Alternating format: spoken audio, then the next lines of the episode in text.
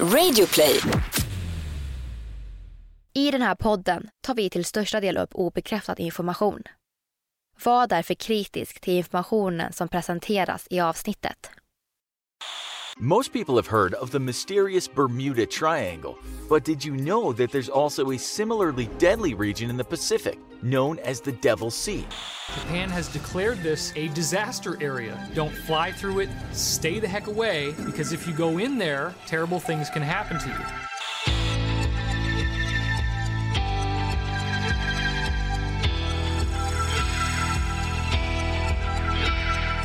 Du lyssnar på konspirationsteorier. En podcast med mig, Vivi. och mig, Aida. Och det här är en annan sida av historien om den mytomspunna platsen Djävulens hav.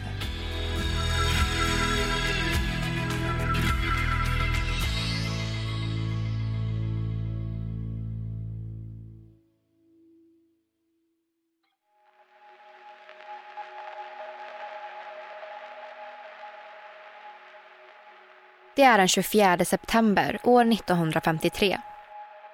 Den japanska regeringen har under några år fått in rapporter om att flera fartyg mystiskt ska ha försvunnit till havs. Fastlandets kommunikation med fartygen ska ha slutat fungera och nu saknas över 700 personer. För att bringa klarhet i vad som faktiskt hände och för att hitta de försvunna fartygen med besättning skickas det ut ett till fartyg. På order från regeringen gav sig båten Kayo Maru nummer 5 ut med nio vetenskapsmän och 22 andra besättningsmedlemmar för att hitta de försvunna personerna. Strax efter att räddningsfartyget lämnar land och beger sig ut i det område där fartygen försvunnit händer det ofattbara. Radiokommunikationen bryts och ingen förstår vad som händer. Och snart är Kairo Maru också spårlöst försvunnen. Med ena spetsen mot Taiwan, den andra mot japanska ön Miyake och den tredje spetsen några hundra kilometer söder om huvudstaden Tokyo bildas en triangel i vattnet. En triangel som ofta klassas som en av världens mest mystiska platser. Där fartyg försvinner och driver bort utan besättning och förklaring. En plats som många sjömän ser som en mardröm. Dess exakta position och koordinater har ännu inte fastställts och det beror ofta på vem man frågar. Nu kanske du tror att vi pratar om Atlantens kyrkogård, den mytomspunna Bermudatriangeln. Nej. I detta avsnitt ska vi gå in på en motsvarighet i Stilla havet. En plats som sägs vara lika farlig som Bermudatriangeln. Nämligen Djävulens hav. Eller Drakens triangel, som den också kallas. Men vad är Drakens triangel? Och hur kommer det sig att platsen skrämmer så många människor? Det ska vi prata om idag när vi ska diskutera en konspirationsteori om Djävulens hav. Eller Drakens triangel. Ett område i Stilla havet där mystiska saker inträffar. Det här är en podcast för dig som är intresserad av en annan version av verkligheten.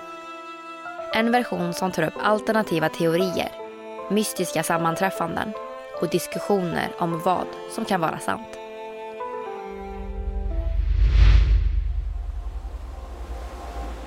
Genom olika myter och sägner är Bermudatriangeln känt som ett av de farligaste områden som finns på jorden för sjömän och piloter. Fartyg har förlist, flygplan har kraschat och man har upptäckt många underligheter i havet.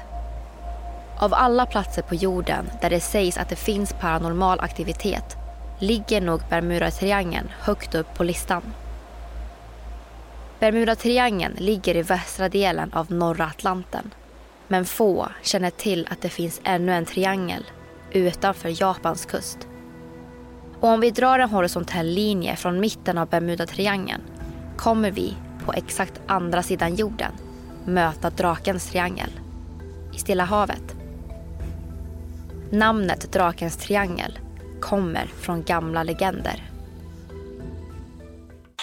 The name Dragon's Triangle can be traced back to old Chinese fables which originated from around 1000 BC. These tales spoke of dragons that lived underwater and from time to time capsized and sank naval vessels along with the sailors on board to satisfy their monstrous appetite. Det finns gamla legender sedan omkring 1000 år före Kristus om att stora drakar lever i vattnet i triangeln. Det sägs att när drakarna rörde sig i vattnet så skapades stora, plötsliga vågor som resulterade i tjock dimma, stormar och farligt vatten för sjömän.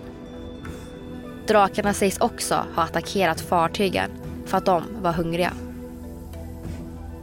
Mitt under andra världskriget, år 1944, så märkte en japansk pilot att något rörde sig i vattnet. Enligt honom såg det ut som ett havsmonster. Han tyckte sig själv se att sjömonstret hade två stora vingar och simmade snabbt. Legenden satte sitt fäste och medborgarna blev medvetna om att det farliga vattnet, Djävulens hav, kanske också var ett hem åt havsmonster. Sedan dess finns det inte många som reser i det mystiska området. Speciellt inte efter att japanerna började kalla vattnet Mano Umi på grund av all mystik och paranormal aktivitet som hände där.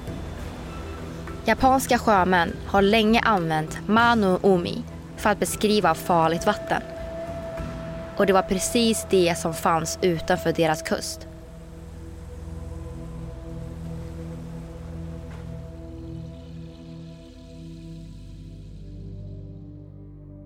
Den 4 januari 1955 var första gången Drakens triangel skulle visa att ingen var säker i området. Fartyget Shinjo Maru nummer 10 tappade all radiokontakt nära ön Mikurajima. Det var helt spårlöst. Överallt i tidningarna kunde medborgarna läsa om Manu Umi, det farliga vattnet utanför Japan. Skeppet återfanns den 15 januari 1955. Men myten om ett livsfarligt vatten hade snart satt sitt fäste. Medborgarna skulle snart bli ännu mer rädda. Strax därefter publicerade dagstidningen Yomiuri Shimbun olika ställen i vattnet där flera andra fartyg hade försvunnit under de senaste åren. Och det var rätt många. The New York Times snappade upp artikeln och skrev om vattnet där nio fartyg hade försvunnit i ett bra sjöväder. De använde orden Djävulens hav för att beskriva vattnet och sedan dess kallar många området utanför Japans kust för Drakens triangel eller Djävulens hav. Det finns en japansk legend från 1803 om en mystisk kvinna Sjömän märkte att det seglade en båt som i Japan brukar användas för att bränna rökelse. Och i båten fanns en kvinna med ett väldigt annorlunda utseende. Hon såg inte ut att vara därifrån och hade ett främmande utseende för sjömännen. Flera gånger dök hon och hennes båt upp till havs. Men ingen visste vad hon gjorde, om hon ville något eller var hon kom ifrån. På 1940 och 50-talet försvann så pass många fiskebåtar mellan ön Miyakejima och Iojima att den japanska regeringen gick ut med att Drakens triangel var ett osäkert och farligt område. Författaren Charles Bellitz är en person som sett till att många vet vad Djävulens hav är. Han var helt säker på att Djävulens hav var ett farligt område, precis som Bermuda-triangeln och skrev därför den bästsäljande boken The Bermuda Triangle år 1974. I boken berättar han om Bermuda-triangeln och lyfte olika förklaringar till varför fartyg och flygplan försvunnit i området. I avsnitt 1, Den dödliga triangeln, kan du höra mer om alla mysterier som berör platsen.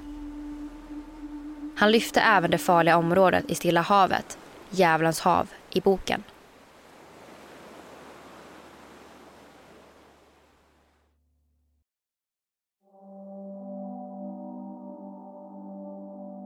År 1989 kom boken The Dragon's Triangle som är en slags uppföljning eftersom allmänheten älskade mysterierna. I boken skrev han att Djävulens hav kallades för Drakens triangel. Både Bermudatriangeln och Djävulens hav är en del av Djävulens tolv kyrkogårdar i världen. I alla fall om vi frågar Ivan T. Sanderson, en författare som intresserade sig mycket i det paranormala. I april 1971 skrev Sanderson ett nyhetsbrev där han tog upp tolv platser på jorden som han trodde kunde vara portaler till en annan dimension. Han beskrev dem som platser för oförklarliga försvinnanden och andra mystiska fenomen. Nordpolen och Sydpolen var med på listan följt av tio stycken trianglar på jorden. Djävulens hav är en av de fem nordliga trianglarna. During his travels, he'd often record his experiences. What caught his attention the most was where the strangest, unexplained things kept happening. That is, disappearing ships and whatnot. He was able to map 12 of these places scattered all over the world. But the weird thing is, six of them lie almost perfectly in line above the equator, and the same goes for the six below it. Det finns ännu bara teorier på om dessa platser är vetenskapligt farliga eller om de ens existerar. Och en av dem handlar om elektromagnetisk strålning. På dessa tolv platser, som av Sanderson kallas Vile Vortices, har det påståtts vara starkare dragningskraft från elektromagnetiska vågor än på någon annan plats på jorden.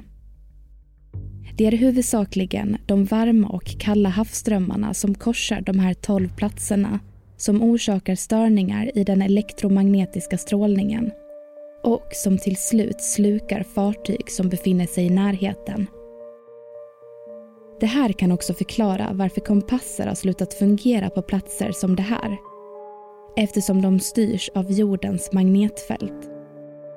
Det finns konspirationsteoretiker som dessutom menar att Sandersons Vile Vortices inte bara är portaler till andra dimensioner och parallella universum utan också öppningspunkter till teorin om Hollow Earth eller på svenska en ihålig jord.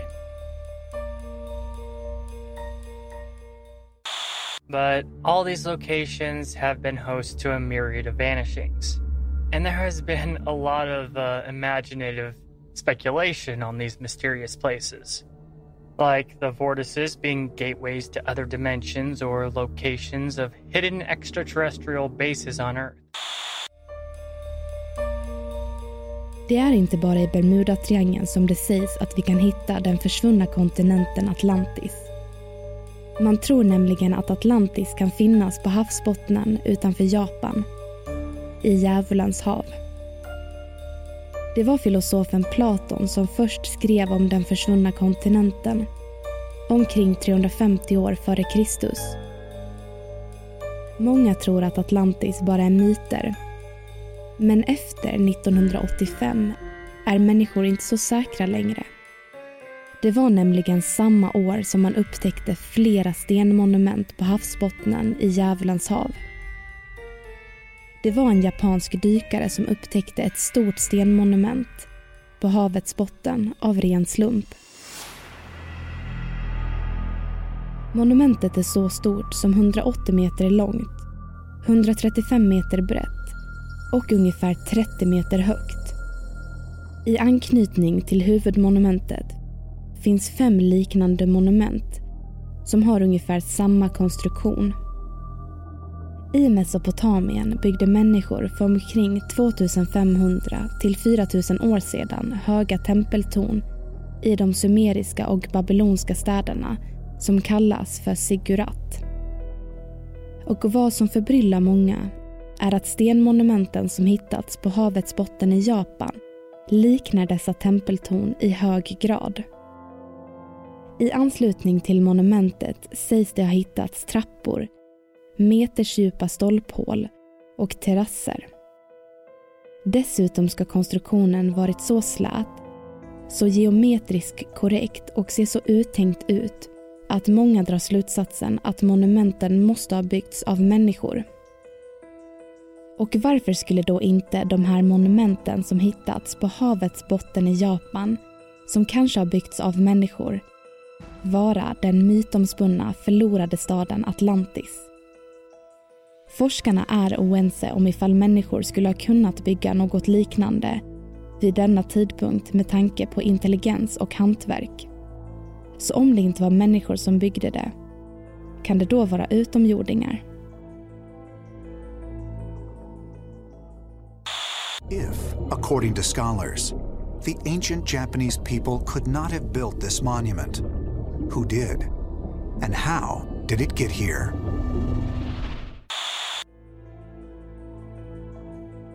Det finns en teori att alla försvinnanden i Drakens triangel kan bero på utomjordingar. Det sägs att det på något sätt finns en hemlig bas för ufos i triangeln. Även fast det är svårt att få fram bevis som styrker det. Djävulens hav är en känd plats där många människor påståtts ha sett olika paranormala aktiviteter. Bland annat så sägs det att det finns satellitbilder som visar fyra flygande föremål i triangeln. Kan det vara ufos? Kan det kanske vara så att utomjordingar för bort människor i området? Många människor som befunnit sig inom triangeln upplever ofta att tiden försvinner utan att de själva märker det. Eller att deras utrustning slutar fungera. När det gäller Djävulens hav finns det gott om övernaturliga teorier.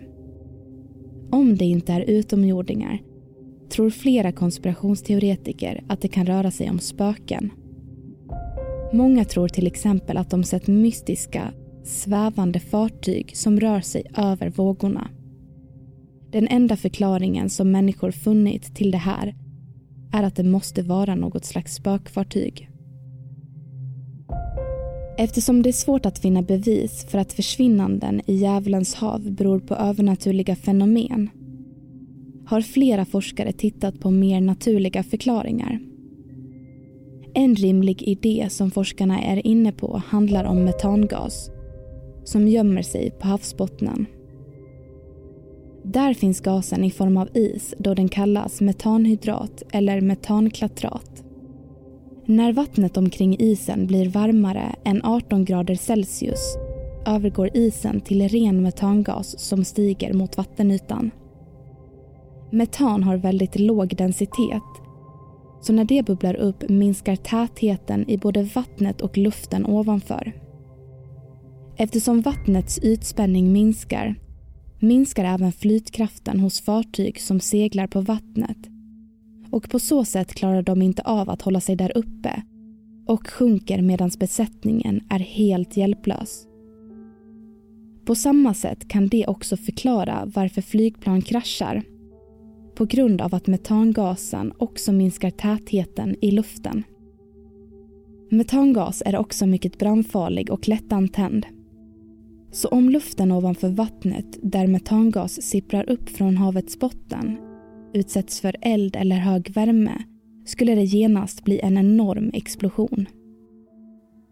Kanske har fartygen haft öppna ljus eller flammor på däck eller så har flygplanen haft en hög värme när de flygit över området och på så sätt antänt metangasen i luften och orsakat explosioner. Som definitivt kan vara en anledning till att de sjunkit till havets botten. Som vi nämnde tidigare i avsnittet så finns det gamla legender om att drakar finns i drakens triangel.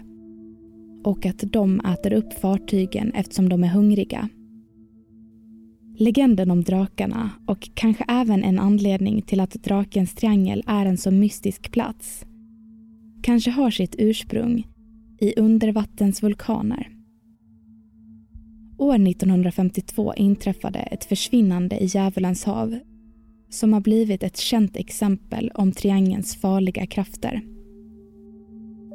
Forskningsfartyget Kayomaru nummer 5 befann sig precis i området när en undervattensvulkan hade utbrott.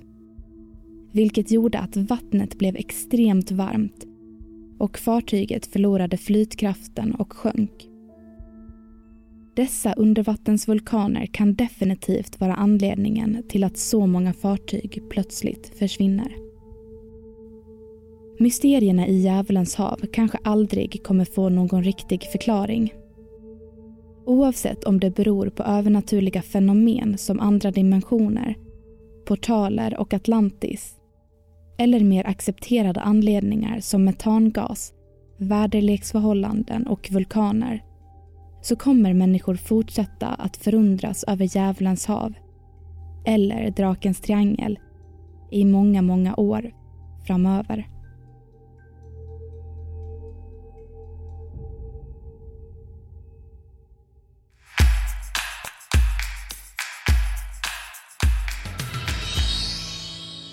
Hej allihopa och välkomna till en ny diskussion.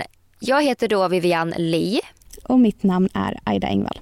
Och som ni märkte så är det här avsnittet väldigt kort och det är egentligen för att Djävulens hav eller Drakens triangel som det också heter då är väldigt, väldigt lik konspirationsteorin om Bermuda-triangeln. Mm. Och det finns inte så mycket information om just ja, men, Djävulens hav. Men om ni vill lyssna på mer mystik om vatten så kan ni då gå till vårt första avsnitt som är om Bermuda-triangeln. Mm, precis. Men vi har faktiskt lyckats eh, gräva upp lite till information som vi tänkte att vi kunde ta upp. Mm. Men som ni kanske tycker är ganska självklara. Mm. Men en grej är ju då att man kan faktiskt ställa sig frågan kring varför man inte har dykt i området med ubåt för att kolla vad som faktiskt sker under vattnet. Men grejen är ju den att det är ju faktiskt för att det är förbjudet. Och i och med att området är klassat som en farlig plats så är det såklart olagligt att dyka där för det är ju då farligt vatten. Precis, så det är ju faktiskt inte så konstigt att man inte vet vad som orsakar alla olyckor. Något som jag personligen tycker är väldigt roligt är faktiskt konspirationsteorier om vatten och speciellt om havet. Och det är ju för att det är så mycket i havet som man inte har upptäckt än. Mm. Och jag tycker att alla de här teorierna om ja, men den försvunna staden Atlantis eller sjömonster eller till och med portaler där aliens kommer och för bort människor. Jag tycker sådana teorier är väldigt roliga och väldigt intressanta. Mm. För, för mig är det som att ja, men man blir barn igen och ja. man pratar om ja, men myter och mm. roliga ja, men sagor typ. Ja, men det öppnar ju upp kreativitet eh, i alla fall en liten stund, tycker jag. Ja, precis. Innan den skeptiska delen av mig kommer och mm. säger nej Vivi, det här stämmer inte. Nej, precis. Men en grej som är intressant i Djävulens hav är ju det här stenmonumentet som de har hittat som eh, är otroligt välbyggt på havsbottnen. Så det är jättespännande verkligen. Hur har det kommit dit? Mm, och till den här dagen har man faktiskt fortfarande inte svar på det. Nej. Men hörni, om ni har något svar på det eller vad ni tror kan ju ni skriva till oss. Så kanske vi kan diskutera det vidare. Ja, absolut. Gör det. Om vi ska spinna tillbaka till det här med monumentet. Tror ni att, ja, men att det var skapat av människor? Eller att det var skapat av aliens? För Konspirationsteoretiker tror ju inte att det är skapat av människor i och med ja, men tekniken och att, ja, men att vi helt enkelt inte var så smarta då. Nej, precis. um, men vad tror ni lyssnare? Det vore jätteroligt om ni skulle vilja diskutera det i eftersnack eller skriva till oss på konspirationsteorier på Facebook eller ja, Instagram helt enkelt. Mm. Men på tal om det, vad tror du? Tror du att det är mänskligt byggt eller ja, aliens? Jag tror kanske att det kan vara någon urgammal civilisation kanske som har byggt det. Sen kanske det kan vara några gamla gudar eller någonting som har varit här. Mm, jag är fundersam än så länge faktiskt. Du då? Ja, den här skeptiska personen kommer fram nu och mm. jag tror att den var mänskligt byggd. För jag tror att det är precis som alla de här sju underverken som vi har. Mm. Som den kinesiska muren eller pyramiderna. Jag tror att det på något sätt var mänskligt byggt. Mm. Men eh, man vet ju inte, man har ju inte svar på det så det skulle lika gärna kunna vara ja, men utomjordiskt liv eller mm. något annat som har gjort det. Men än så länge så blir jag inte motbevisad så tror jag att det var människan. Mm. Men hörni, en annan grej som faktiskt är väldigt roligt med den här konspirationsteorin är att våran konspirationsteoretiker Berlitz är tillbaka igen. Mm. Och vi nämnde ju honom i vårt första avsnitt om Bermudatriangeln. Och det är väldigt intressant hur en åsikt eller ett ord kan spridas så himla mycket. Det är ju i princip på grund av Berlitz som folk tror att ja, det är farligt i Bermudatriangeln och även Djävulens hav. Mm, verkligen. Och något som vi nämner i första avsnittet i Bermudatriangeln är ju faktiskt att många av de här fartygen och flygplanen som har försvunnit i området faktiskt inte har försvunnit i, de områdena. Nej. De har bara försvunnit i havet. Mm, precis. Det är lite intressant va? Ja, absolut. Men på tal om Bermudatriangeln då så är ju det också den och Djävulens hav är ju båda två en utav de här vile vortices som för övrigt inte har någon riktig svensk översättning. Um, och då finns det ju då tio andra platser eh, i vattnet på jorden som, är, eh, som också är eh, liksom trianglar som med utsatta områden. Så om ni vill höra någonting om det så kan ni ju skicka in. Så har vi tio havsavsnitt. Ja men precis. Hörru du, jag fick faktiskt en tankeställare nu. Mm -hmm. Någonting jag precis kom på nu när du snackar om wild vortices mm. är maskhål. Att de kan vara maskhål mellan varandra?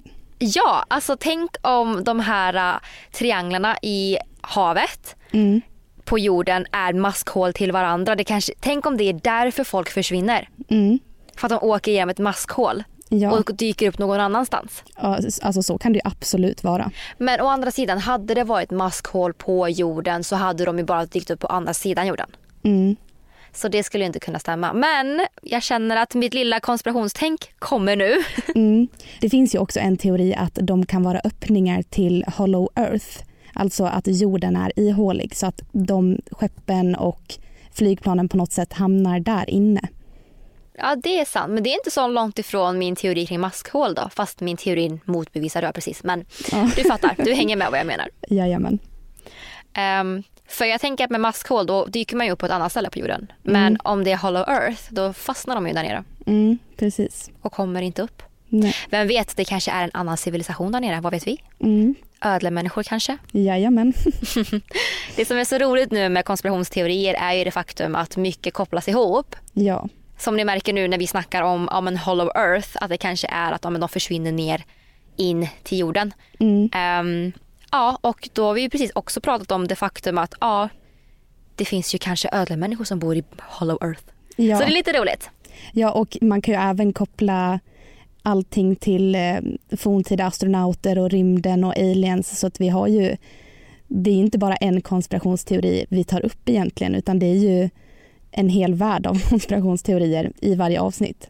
Precis, och ni som har följt oss kanske märker att ja, vissa grejer återkommer som vi har pratat om. Mm, precis. Men hörni, nu har vi faktiskt kommit till slutet av den här podden för det här avsnittet. Mm. Och ifall ni vill diskutera mer så får ni såklart gå med i konspirationsteorier eftersnack på Facebook och skriva mer där. Mm. Och missa inte att följa oss på Instagram där vi heter världens konspirationsteorier och glöm inte att gilla oss på Facebook. Yes, och glöm inte att recensera oss där ni lyssnar på poddar för att det är så kul att läsa er feedback.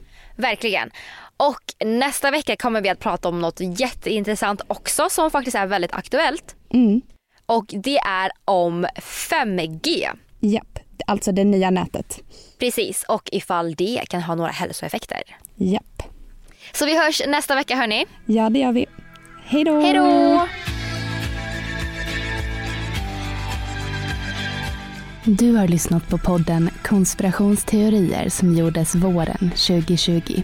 Vi som har gjort programmet heter Vivian Lee och Aida Engvall tillsammans med manusförfattare Eddie Englid. Källorna till dagens avsnitt hittar du på Facebook.